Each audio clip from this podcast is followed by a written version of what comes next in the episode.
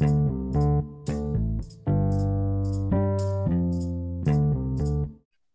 onda mis queridos teleles? ¿Cómo están? Mi nombre es Ilset y una vez más me encuentro en el estudio con mis amigos Monse y Luis.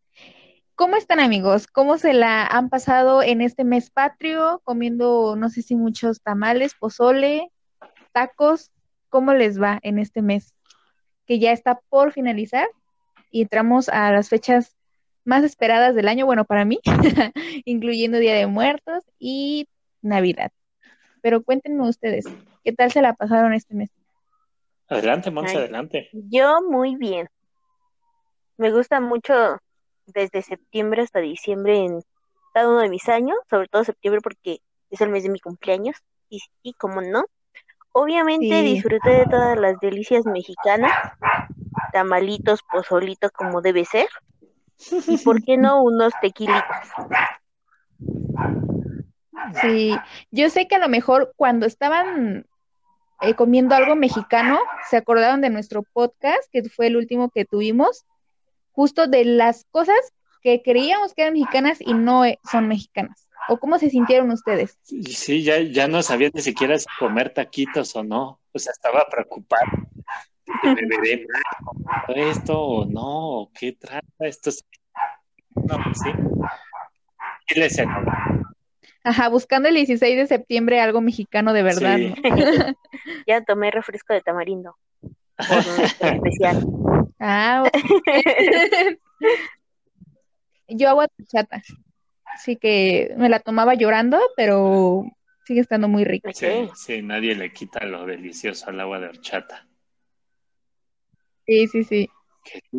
Y bueno, ya pasando a otros temas, ya pasando eh, las cosas mexicanas y todo el mes de septiembre. Eh, arrancamos con un nuevo mes y con un nuevo tema que se me hace muy interesante también, a ustedes que nos escuchan y a ustedes amigos, pues también. El día de hoy, adivinen de qué vamos a hablar. ¿Qué se imaginan? Yo creo que como es finales de septiembre, principios de octubre, algo con respecto a Halloween, ¿no? Películas de miedo. Ah, esperen, no, no necesariamente, pero próximamente vamos a tener algo similar, un especial, así que espérenlo también. Pero el día de hoy vamos a hablar de unos datos curiosos de la manera de cómo trabajan o cómo es la forma de trabajar de otros países. Ah, no sé si les voy a contar un poco por qué surgió este tema. Resulta que Luis en el episodio pasado nos recomendó una serie muy buena que se llama Lejos, que es justo como cómo sería un viaje a Marte si lo hiciera la NASA, ¿no? Entonces, en, este, en esta serie, pues mandan a cinco sujetos eh, a Marte, a una misión a Marte. Entonces, hay varias nacionalidades, está un ruso, una china, un estadounidense.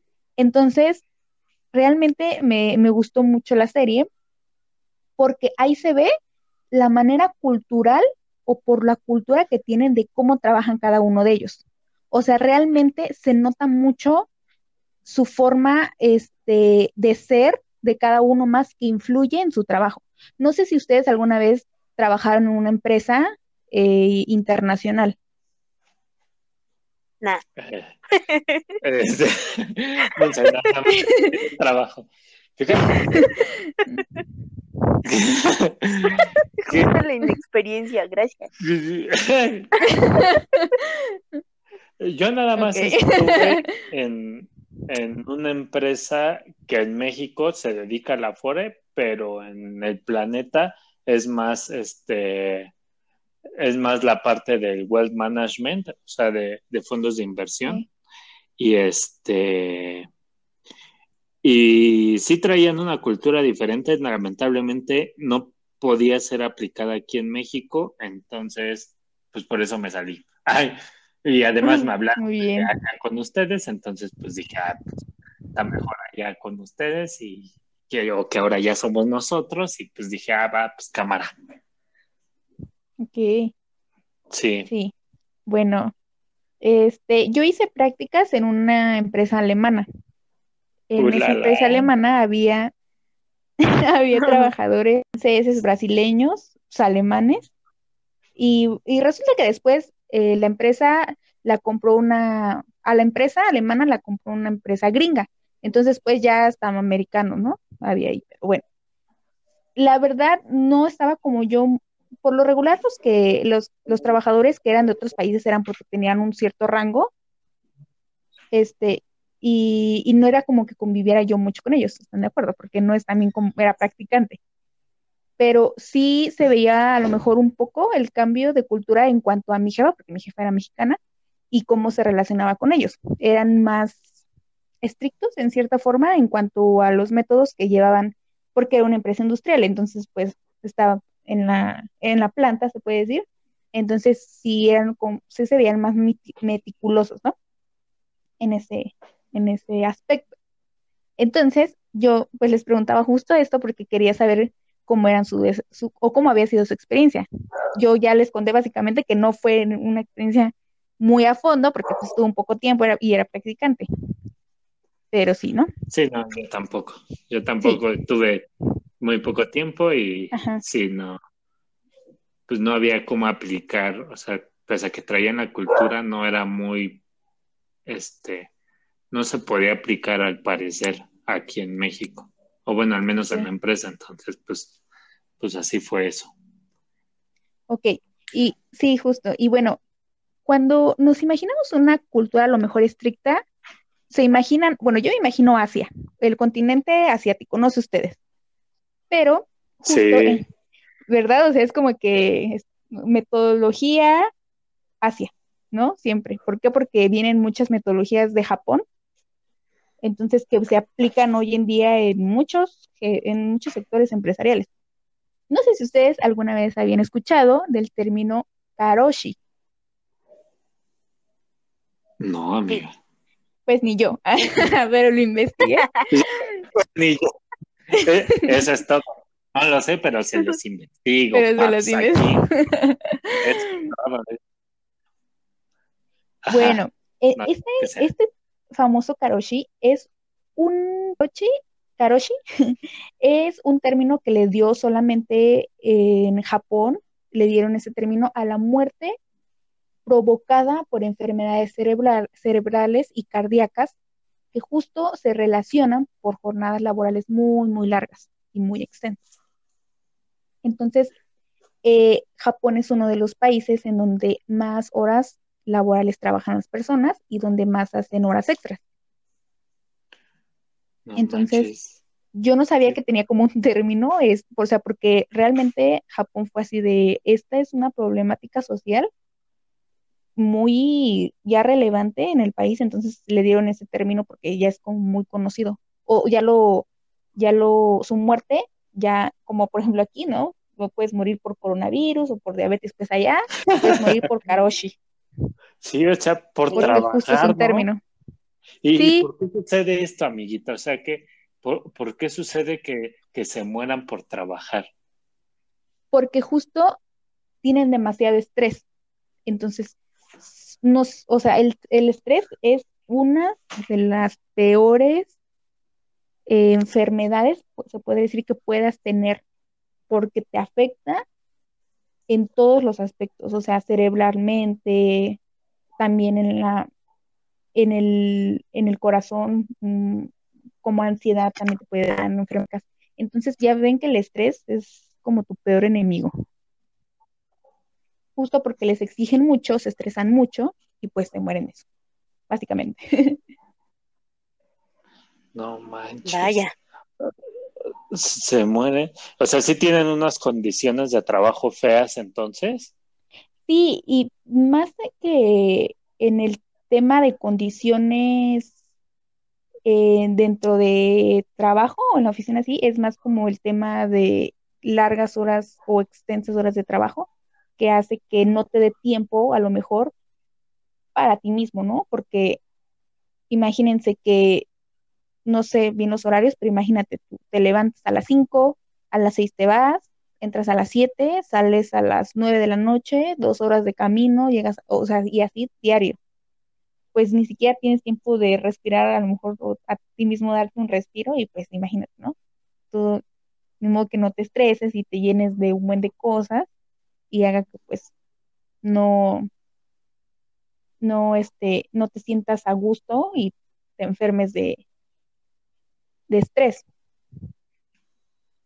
Sí, no manches. O sea, yo sí, o sea, como tal, no creo haber llegado al Karoshi o Karochi o eso, pero donde estuve en esta empresa que les digo, sí hubo un momento donde entraba a las, pónganle a las nueve de la mañana, pero al menos tres, cuatro veces a la semana, sí, sí nos íbamos después de las nueve, diez de la noche. O sea, había veces que daba la una de la mañana y seguíamos en la oficina. Entonces, o sea, sí dije, o sea, al principio decía, esto del estrés no existe, ¿no? Así, cuando estás chavo, ya sabes, ¿no?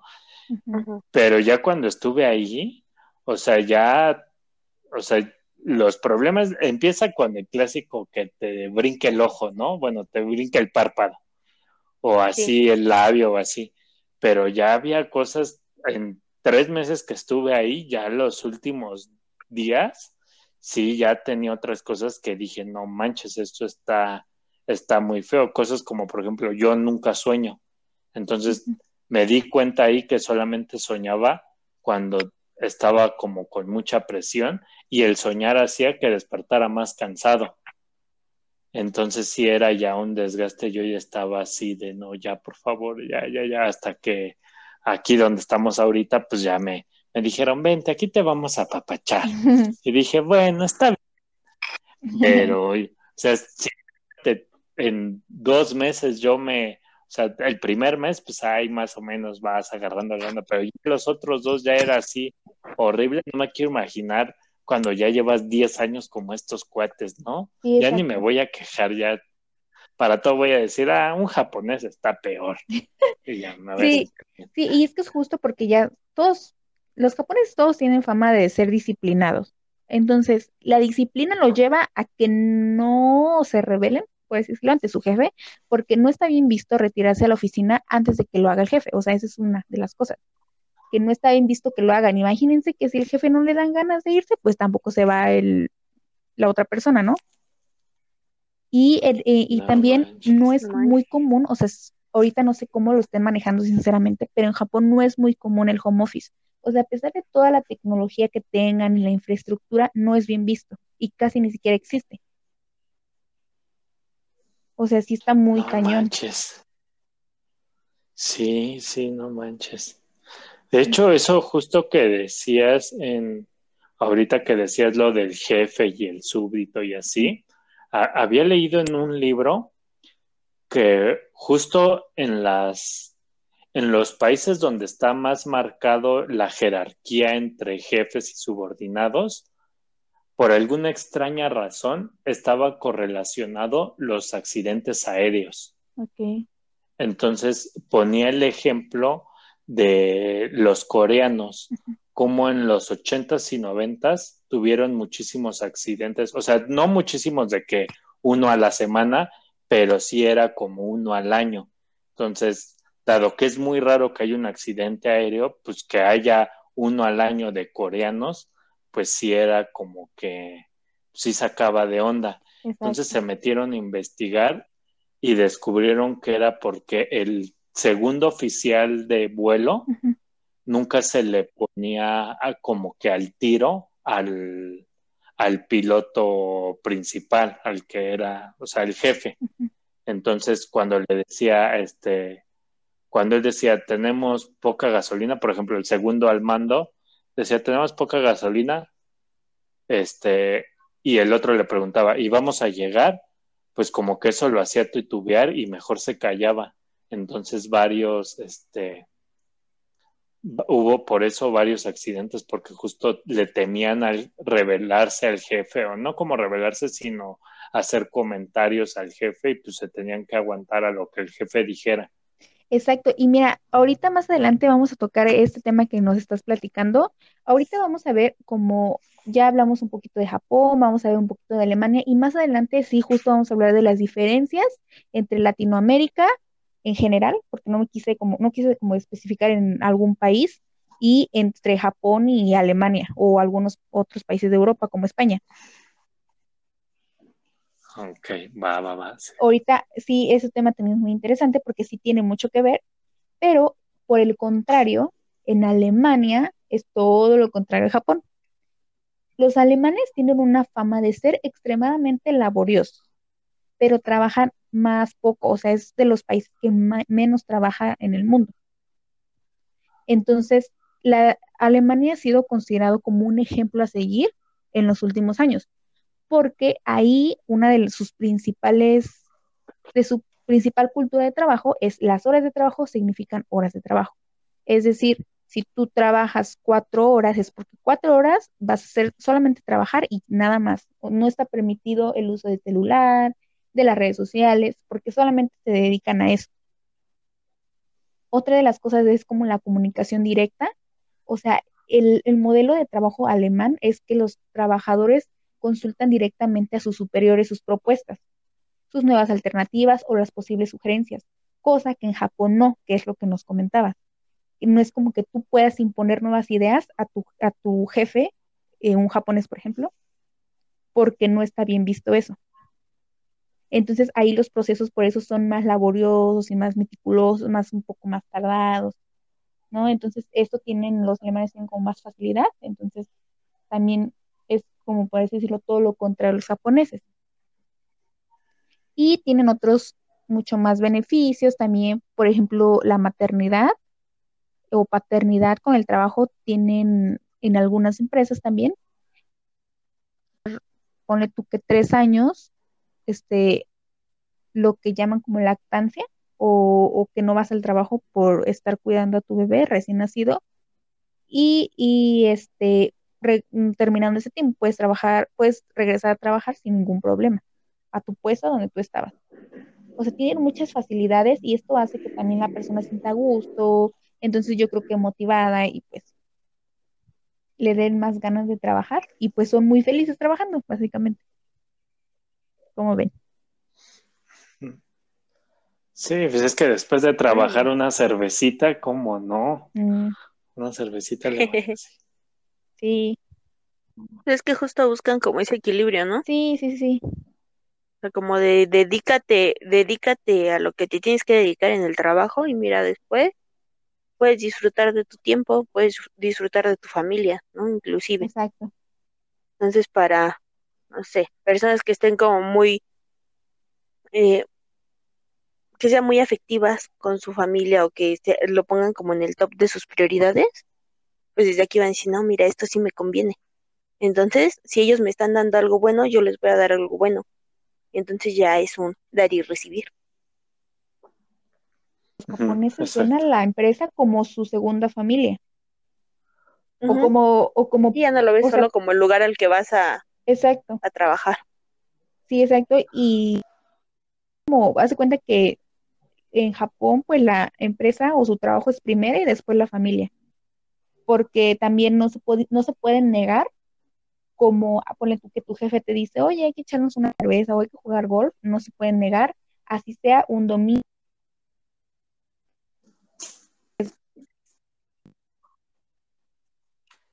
empresas primero que de la familia.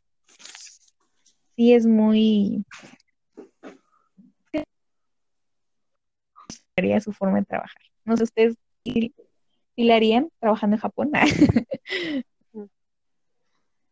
sí, no, o sea, si imagínate cómo están en Japón, donde pues es un país abierto y, o sea, pese a que cómo, cómo viven, o sea, ellos como que lo aceptan y lo muestran al mundo, Ahora imagínate en países como China, o sea, las, las industrias maquiladoras de, eh, de lo que sea, semiconductores, ropa, calzado, plásticos y así, o sea, imagínate nada más, pobrecitos, como no manches, no, ya jamás me voy a volver a quejar de mi trabajo. No manches, no. Sí, no. en la gloria. Sí, de o sea, estaríamos mejor si estuviéramos como Alemania, ¿no? Sí. Definitivamente. Pero sí, no, no manches. No, qué intenso. Sí, y bueno, ahorita ya vamos a pasar como a las diferencias, porque está muy padre y siento que aquí vamos a entrar en unos comentarios muy padres, porque por ejemplo, la primera diferencia de Japón y Latinoamérica es la toma de decisiones, que es justo lo que nos decía Luis. En la toma de decisiones en una empresa japonesa o entre subordinado y jefe, las decisiones van subiendo de nivel por nivel y por escalera administrativa. Si, si pone tú que Luis es el jefe, eh, no sé, Monse le sigue y después yo, primero para dar una idea tengo que decirle a Monse y después Monse a Luis y tal vez Luis a su director. Es así como tiene que ir escalando. Sin en cambio, en Latinoamérica, los gerentes dan más libertad a sus subordinados y requieren que tengan más liderazgo comparado a los subordinados japoneses.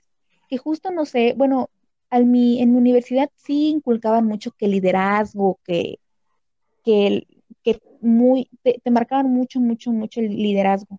Entonces, en Latinoamérica, que, o sea, ya pensándolo bien, esa es la forma en que hoy en día las universidades se están formando que a comparación de Japón no es así, o sea, es más como el subordinado y te quedas en subordinado y ahí hasta toda la vida, ¿no? Y ese es, ese es un tema pues muy diferente. No sé cómo ustedes lo vean de su parte. A mí me da alegría que eso te lo hayan enseñado en tu universidad, amiguita. Porque no lo sé al menos con Monse, pero en mi escuela esto es una basura, o sea, como que la gente dice, esto, eso no sirve, aquí venimos a estudiar matemáticas y son matemáticas y nada más que matemáticas. Y dices, wow, chavo, entonces a lo que tú quieres llegar es a estar en una computadora o en un pizarrón toda tu vida sin hacer nada más. Entonces, pues yo no, no soy de esa idea. ¿Tú, tú Monse? Ok, bueno, yo creo que la ventaja, como les había comentado, yo estudié informática administrativa. Entonces sí era mucho tema de sistemas, pero en esa parte administrativa, al estar justo con administradores y contadores, sí nos, nos, nos inculcaba mucho esa parte de liderazgo.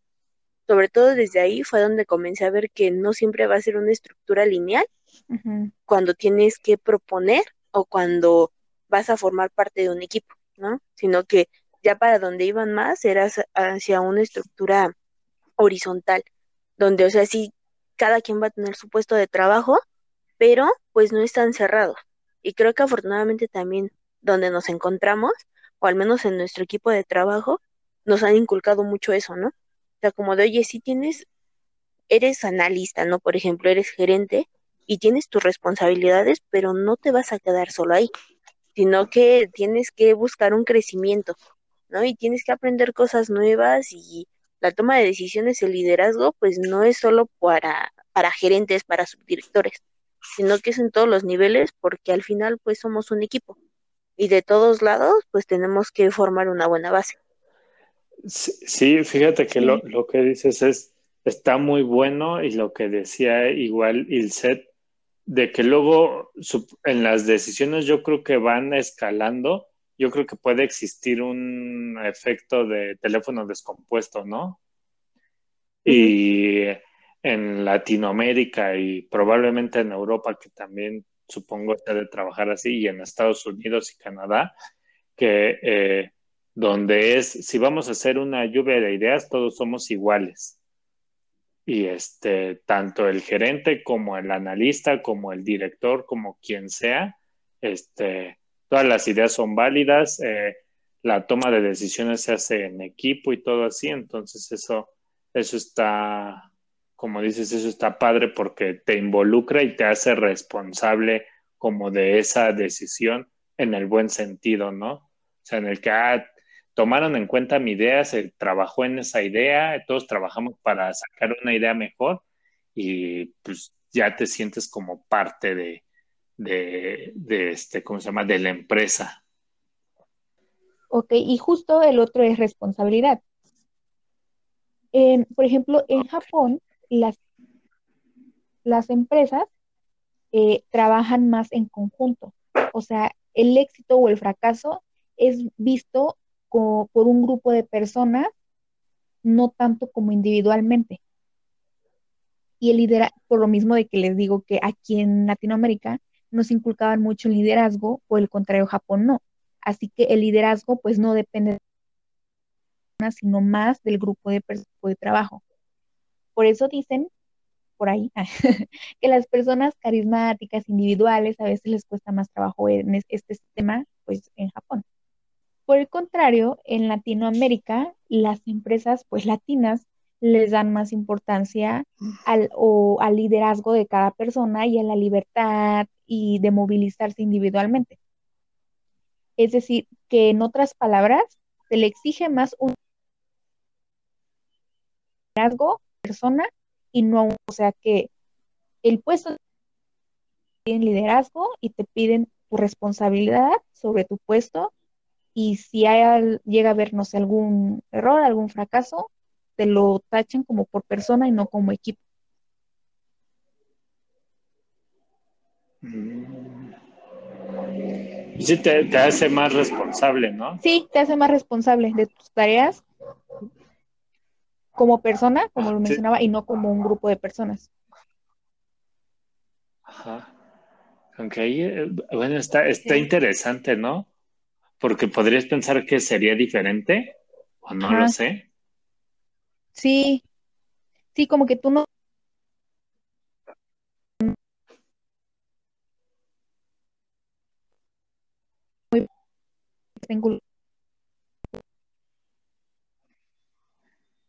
¿Tú cómo lo ves, Monse? Mm, vaya. Pues mira, yo creo que yo también lo hubiera visto distinto, pero siento que también a lo mejor depende de la, pues dónde te encuentres y quiénes formen parte de tu equipo, ¿no? Porque siento que, por ejemplo, también aquí en Latinoamérica, o sea, tienes como esas dos partes. O sea, una donde asumen como estos fracasos de manera conjunta y puede haber alguien donde diga, ah, no, fue fulanito, fue menganito y que no les importe mientras pues ellos se vayan limpios, ¿no? Exacto. Entonces, sí, es, es muy interesante. Sí. Sí. Y el siguiente, como el siguiente punto es la evaluación del resultado y el proceso. Aquí, en Japón, eh, les importa mucho el proceso. Ya saben que hay muchas metodologías para trabajar de Japón, ¿no? Hay un buen. Entonces, justo porque son muy meticulosos y la ejecución es lo que les, importa más que el resultado. O sea, si el resultado está bien, les importa cómo llegaron a estar bien y si está mal, cómo, cómo llegaron a estar mal. O sea, ven el proceso, no el resultado. Por el contrario, en Latinoamérica le dan mucha importancia al resultado sin saber cómo se hizo. O sea, si está todo mal hecho, pero hubo un resultado bueno, eso es lo que les importa. y es que sí hace también mucho sentido, ¿estoy de acuerdo? Porque somos más como que, ah, como salga, pero que al final esté, esté, ajá, que salga, ¿no? Quién sabe cómo se hizo, pero que salga. Sobre todo. Que somos más chambones, ¿no? sí. ¿Sobre todo en qué? Sí, así como de, como los mexicanos que, ah, me hizo falta esto, o hace falta acá, o hace, o para hacer esto necesito tal material, o sea, no sé, lo he visto mucho como en la construcción, ¿no? Que, ah, necesito esto, pero no lo tengo, le voy a, voy a usar esto otro que es similar y a fuerzas que jala, ¿no? O sea, como que si tenemos eso, como que estamos orientados al resultado. Sí, Mm. Y estoy de acuerdo que en Japón también tienen como muy, muy automatizados muchas cosas, por lo mismo de que se centran mucho en el proceso. O sea, y siento que en Latinoamérica es muy, o sea, no le dan cero importancia a eso. Y ni siquiera se gasta tiempo en ver cómo se hizo. Sí, bueno, eso sí es algo que nos hace falta. Si ahorita llegaran a ver, vamos a a mapear todos los procesos, sí te quedarías así como de... Sí. Sí, este, no hay manera también de que eso lo podamos hacer como así como con atajos. Ándale. no hay manera de saltarme unos pasitos.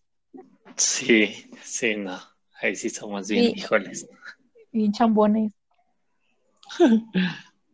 Sí. Bueno, la siguiente es la gestión de riesgos. En Japón, cuando tú dices, puedo hacer una tarea al 100%, o bueno, no, no al 100%. Cuando tú dices, puedo hacer esto, es porque lo vas a hacer al 100%, no al 95, no al 98, no al 99, al 100%. Y lo tienes que hacer bien. Por el contrario, en Latinoamérica, dices, sí lo puedo hacer, ¿no? Pero lo haces a un por ciento porque hacías a un 70 y dices, ay, me la rifé. O sea, yo ya hice mi chamba y súper bien. Y, pues no. La hiciste, le hiciste al, al, al 70 y hasta pides bono, ¿no? Ajá. que, que aunque no lo crean, en otra empresa donde estuve, así era, ¿eh? O sea, así era. Si, si me están escuchando de esa empresa, ustedes saben que son, no manches, pero neta, así era. ya, no manches. O sea, nosotros sabíamos que no podíamos llegar al 100, que nuestro promedio era del 50 y llegamos al 65. Nos merecemos bono. Y tú así de, no manches. Y se los pagaban y tú ¿Ah, decías, no manches. Sí, yo di, no manches, yo quería esa vida. Ay. Pero continúa, perdón. Sí, sí, sí, no, está muy interesante que digan sus experiencias. bueno, pero eso es muy típico también, ¿no? De que también... sí, como siguiente punto es la longevidad en la empresa. ¿Qué quiere decir esto, no? Pues bueno, esto quiere decir como lo tu vida laboral, puedes decirlo, qué tan larga o corta puede ser. En Japón, las empresas japonesas no tienen muy bien visto empresas cambien, perdón, que las personas cambien de trabajo cada cierto tiempo, ponle tú cada tres años, dos años, cinco años, bueno, ni, ni siquiera ni en diez años. O sea, eh, ellos no lo ven bien que te estés cambiando cada rato, porque si bien sabemos, o bueno, lo, que, lo que investigué fue que si tú sales de la escuela y te vas a trabajar a una empresa, es porque vas a estar toda tu vida.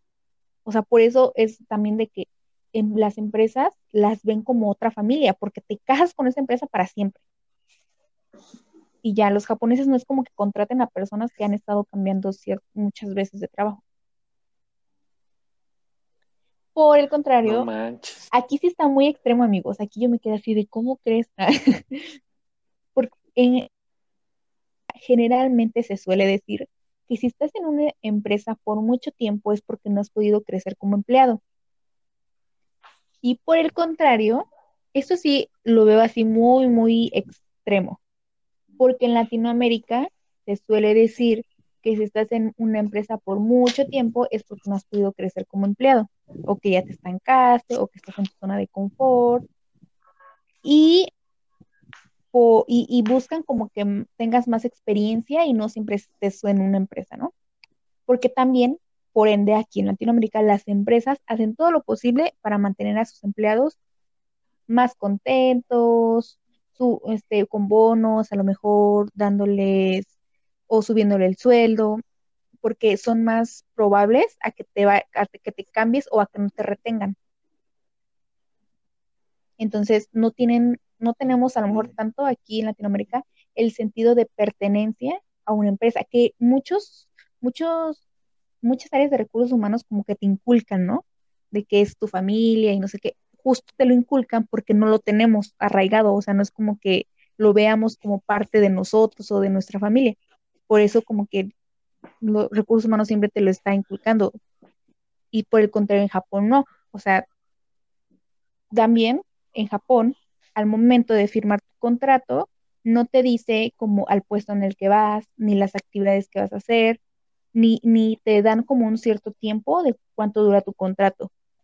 Y que justo en el contrato viene como que si por alguna u otra razón pasa algo en tu puesto de trabajo, no, no te, no puedes o no te dan el derecho o es más bien mal visto que, que te corran de esa empresa, sino más bien te dan opción para que te desarrolles en otra área.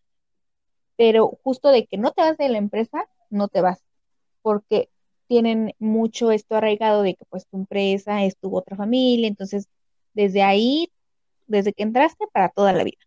Entonces es muy, muy, muy diferente a México, o bueno, a Latinoamérica en general. Sí, amigos. Órale. Ah, es que sí está, eso está extremo también, ¿no? Sí. Sí. Que, bueno, es, es que no lo sé, o sea, creo que, creo que si estás, o sea, mientras estés en un cambio constante, ya sea en una empresa o en varias empresas, siento que no hay problema, ¿no? Pero si te cambias sin crecer, ahí sí es donde digo, o sea, como que yo diría, pues, ¿para qué te cambias sin crecer, no? O sea, justo el hecho de que te salgas de una empresa para irte a otra es porque quieres crecer. Y, o sea, a lo mejor, como dices, ¿no? Si sí te puedes cambiar dentro de una empresa en Japón, o sea, no sé, estás en el área de de, ah, no sé, no tengo un ejemplo bueno para, no sé, estás en el área de sistemas y te quieres pasar al área de infraestructura. O sea, es algo parecido, pero en infraestructura, pues a lo mejor ya es más pro y tienes los conocimientos y a lo mejor allá vas a entrar como líder, pues está bien, ¿no? Y de ahí a lo mejor saltas a otro lado y así a Business Intelligence y todo eso, siento que está chido. Pero si sí duras 50 años en el mismo puesto, ahí sí es como que, como que chécate, ¿no? Sí, pero, pero, justo, o sea, sí. las empresas. Pues imagínate cuando corran la liquidación, perdón. Va a estar buena. Ajá. Sí, y es que, o sea, en las empresas japonesas no es como que te den la oportunidad de crecer dentro de ellas, sino más bien, si por alguna razón te corren, o sea, no te pueden correr, no te pueden correr y te mandan a otra área. Pues, ponle tú que en el mismo puesto, pero te mandan a otra área, pero en la misma empresa. O sea, de correr no te corren. Pero no es como que vayas escalando, sino te quedas ahí mismo, pero en otra área. Sí, ese ya no es tanto por tu decisión. Ajá, exacto, ¿no? Ah, interesante. Sí. Sí, no, puede que no haya tanto crecimiento o así, y luego si no te dejan salir, pues sí está feo eso. Y bueno, amigos, ya para el último, como la última diferencia es el balance de vida personal y la laboral. Y esto me hace mucho sentido y me acordé mucho de la serie, porque justo te acuerdas, o sea, que la comandante que era mm, de Estados Unidos era muy familiar, o sea, realmente decía, si en mi casa pasa algo, me regreso y dejo la misión, o sea, la misión a Marte, ¿no? Y la chinita era como que, no, o sea, yo no me voy, ni aunque se esté muriendo mi marido. primero llego a Marte y ya después que pase lo que tenga que pasar, ¿no? Pero primero era su trabajo y después su familia. O sea, y fue ahí como que dices, o sea, dices, no inventes, o sea, qué cambio cultural tan, tan extremo. Sí, que esa discusión estuvo buena, esa plática. La tienen que, ver, está muy buena. Sí, sí, con Hilary Swan, ganadora de un premio Oscar, si no me recuerdo. Pero sí, sí, esta, está muy buena y sí, yo creo que sí, justo esa serie representa todos los puntos que tocaste aquí, el hecho de toma de decisiones, responsabilidad, evaluación de resultados, gestión de riesgos, longevidad y, en y el balance, o sea, justo trae todo. Sí, todo, todo, o sea, todo, o sea, de verdad todo lo que estamos hablando me di mucho, me, pues sí, me, mm, me di cuenta de todo el cambio cultural y, y toda esta problemática social que hay en cómo como trabajas en una empresa y no, no me pareció muy interesante. Y si quieren también ver cómo todo, todo lo que mencioné se ve reflejado en, el en un grupo de trabajo de personas con varias nacionalidades, tienen que ver la serie por si algún día también piensan este, nuestros escuchas, eh, están pensando a lo mejor trabajar en otro país, que vean a lo que se van a enfrentar. Sí, sí, está, está, está buena esa, sí. Sí, amigos. Y pues hasta aquí terminamos el tema del día de hoy. Muy bien, muy bien. ¿Qué, qué, qué podemos aprender de esto? ¿Qué, ¿Qué, ¿Cuál es la moraleja, Monse? Cuéntanos. No se estresen, amigo. si ese trabajo se estresa mucho, no es para ustedes. Tienen que ver sus prioridades. Piensen en Alemania cada vez que estén buscando el mejor ambiente laboral. Ándale. Y, y también siento que es un tema de adaptación, ¿no? Muchas empresas te piden también como, como fortaleza la, la adaptación, cómo, cómo te adaptas a diferentes formas de trabajo, entonces también tiene que ver, o, podríamos también desarrollar esa habilidad, ¿no? Sí. Sí, yo creo que, que ambas, ambas van de la mano, ¿no? O sea, que, que sepas adaptarte y que, pero que también que no te genere estrés, ¿no? Porque imagínate que te mandan a trabajar en una mina de carbón 12 horas y te dicen, no, te tienes que adaptar, chavo. Pues no, pues ahí sí. pues no, pues no. Pero, o sea, como que justo ese equilibrio entre te adaptas a lo que hay, pero también que no, este, sobre todo yo creo que no haya eh, que haya más bien ese balance entre personal y laboral. O sea, que puedas trabajar bien, puedas desarrollarte bien afuera y así. Porque de, una de las cosas que me acuerdo, no me acuerdo si es en Islandia o Finlandia o Noruega, donde el papá y la mamá tienen, es Finlandia o Islandia, no, creo que sí es Finlandia, uno de esos países, el papá y la mamá tienen el mismo tiempo de maternidad-paternidad. O sea, les dan tres años a cada uno. Ah, Entonces, dicen, es para que puedas convivir con tu hijo cuando recién nace y los tienes que tomar en los primeros años. Entonces, este, pues dices, ah, eso está chido porque tres años es un buen, o sea, y y lo alcanzas a ver, a convivir con él y así, no que imagínate, lo tienes que dejar en la guardería o cosas así para tú irte a trabajar y jamás lo disfrutaste porque te dieron dos semanas de, paternidad, como creo que es en México, dices, no manches, no, qué tranza, no, no, pues están mal, chavos. Sí. Así no se puede. Sí, ¿Cómo voy a educar? Exactamente, sí, exacto. Pero sí, sí, hallemos el equilibrio. Y pues bueno, pasamos a... Ya con esto cerramos el tema, ¿verdad? Sí, va. Este. Siempre que me dan el avión, tengo que usar a mi amigo imaginario aquí, a mi amigo invisible que vino con nosotros en el especial, porque pinche gente que cancela la mera hora. este. Y, nada, es cierto, nada, es cierto, invitado, este. Y pasamos a recomendaciones de la semana, que fueron ya dos semanas, ¿no? O sea, esta vez traemos material para echar, ¿no? Así que cuéntenme, amiguitas, ¿qué están comiendo? ¿Ah, ¿Qué están leyendo? ¿Qué están, qué están, este, sí, qué están haciendo? ¿Qué están soñando? ¿Qué están trabajando? ¿Qué están programando? ¿Qué están, lo que sé que estén haciendo? Muy bien, pues miren, Luis nos recomendó Among Us. Quiero decirles que es un juego muy adictivo. Ha consumido muchas de mis noches y fines de semana, pero es muy bueno. Entonces, retomamos esa parte de los juegos. Ah, películas. Soy muy fanática, les he dicho, del anime. Y en Netflix están muchas películas de estudios Ghibli que están súper bonitas.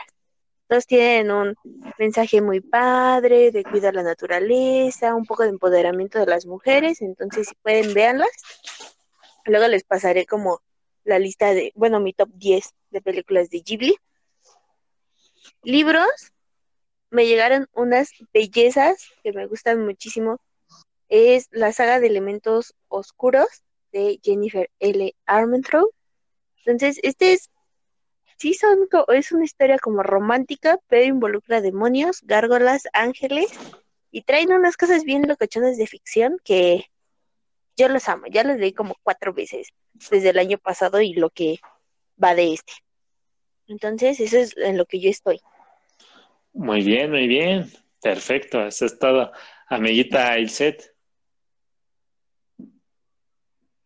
No, vas tú primero, Luis. Ah, sí, sí. Está sin palabras. No, sí, Sí me dejó, sí me dejó primero, sí, justo me acabo de decir, te cedo, te cedo eh, el micrófono.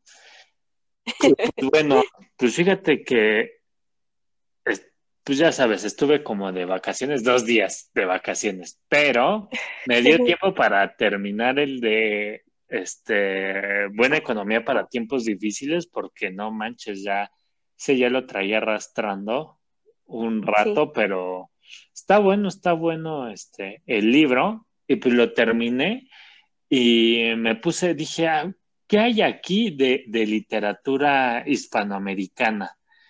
Y justo me acuerdo que en la secundaria lo leí, pero ya no me acordaba del libro, pero es creo que uno de los libros más famosos que tiene algún mexicano, el de eh, Pedro Páramo, de Juan Rulfo.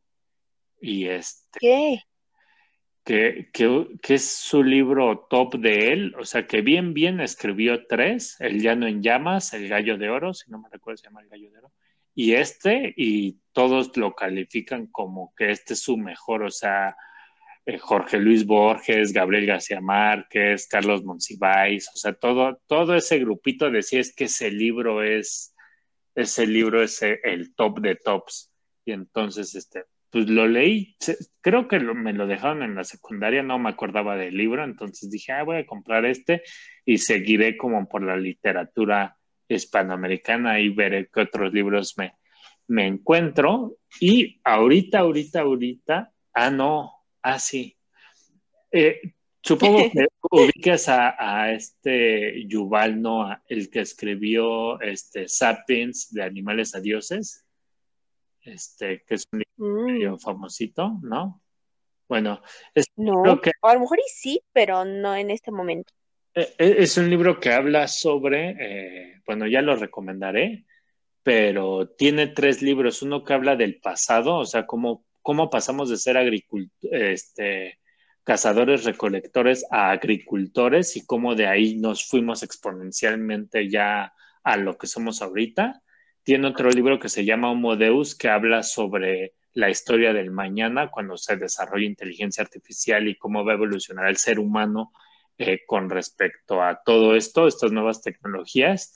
Y el año antepasado sacó el libro como que iría en medio, que se llama eh, Las 21 lecciones para el siglo XXI, que básicamente o sea, mientras que el primer libro que te digo es como de historia y el segundo es algo como que podría o no podría suceder, el tercero habla sobre todos los temas que deberíamos estar discutiendo en el siglo XXI, o sea, ahorita, que es eh, la política, el medio ambiente, eh, la religión, el trabajo, la inteligencia artificial, o sea, como varios temas así, está está muy bueno, justo lo acabé ayer y empecé ahorita el de El arte de amar de Eric Fromm o Erich Fromm, no sé cómo se pronuncia, si es Eric o Erich, y este, el arte de amar y habla sobre como los diferentes tipos de amor, el amor que sientes con los amigos, el amor que sientes con los padres, con los hijos, el amor ya de pareja. Entonces es un libro, pues bonito, era, es de un psicólogo, si no mal recuerdo, de ahí de, los 80, bueno, de como de los 60, 70. Entonces está... Que te va a ayudar a complementar la información de nuestro capítulo 2, para quien no le haya escuchado. Ah, sí, escuchen ese capítulo, está ah. bueno. Entonces sí dije, ah, también voy a leer un poco de esto. Este, ahí ya lo tenía formadito, aquí lo tengo, entonces pues ya. Eso es lo que, lo que he leído y lo que he visto, no manches, traigo unas series que no manches. Eh, pues nada más. Cuéntanos, cuéntanos. Rápidamente traigo, por ejemplo, ya les había hablado, creo, en episodios pasados de Chef's Table, que sacó, es un documental muy bueno. Eh, sacó uno que fue Chef's Table Barbecue y está, ese está bueno. Creo que ya había hablado de él. Pero sobre la misma temática de comida, hay otro que, que es muy conocidísimo en México, que es Las Crónicas del Taco salió ya la segunda temporada, donde hablan del taco de suadero, el taco de cochinita, el taco de, pescado, el burrito y el taco de cabrito. Entonces trae otros tacos y está, está bueno. Eh, me gusta mucho ese documental. Y en esta semana salió The Chef Show.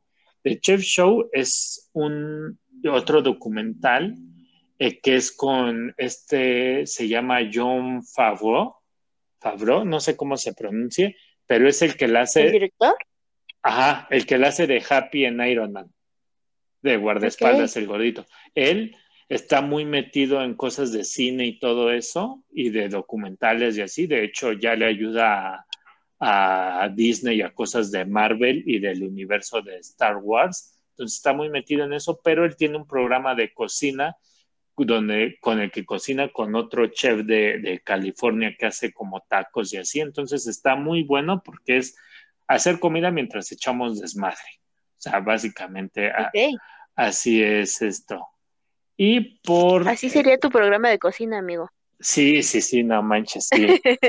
sí, sí, porque, o sea, hay, hay algunos donde sí están como en una cocina bien y hay otros donde van sobre eh, por ejemplo, hay uno donde van a donde cosechan, sí, sí, donde cosechan ostras y ahí le dicen a un cuate, a ver, tráeme lo que tengas en tu refrigerador, voy a hacer una super comida. Y dices, no manches, sí es cierto, hice una super comida.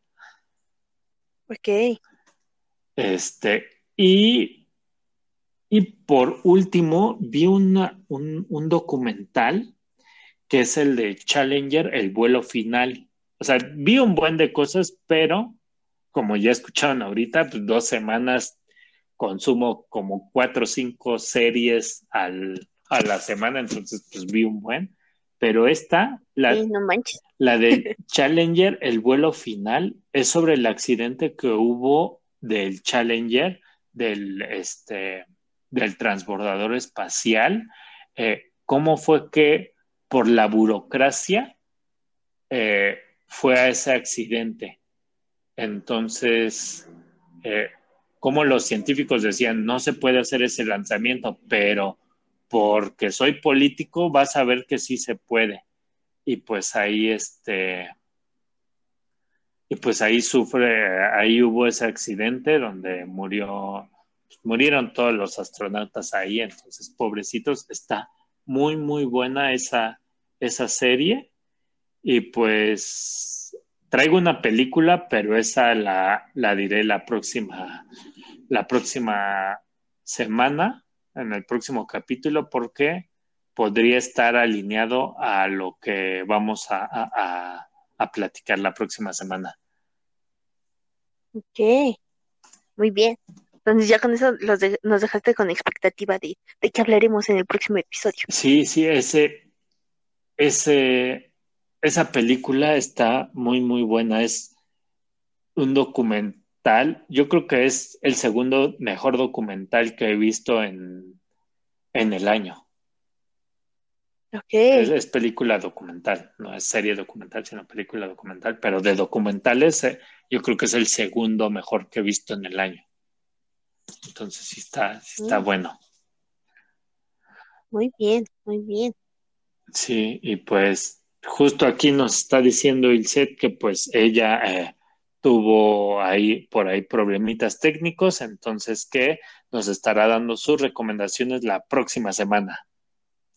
Y pues, ¿algo más que agregar, amiguita?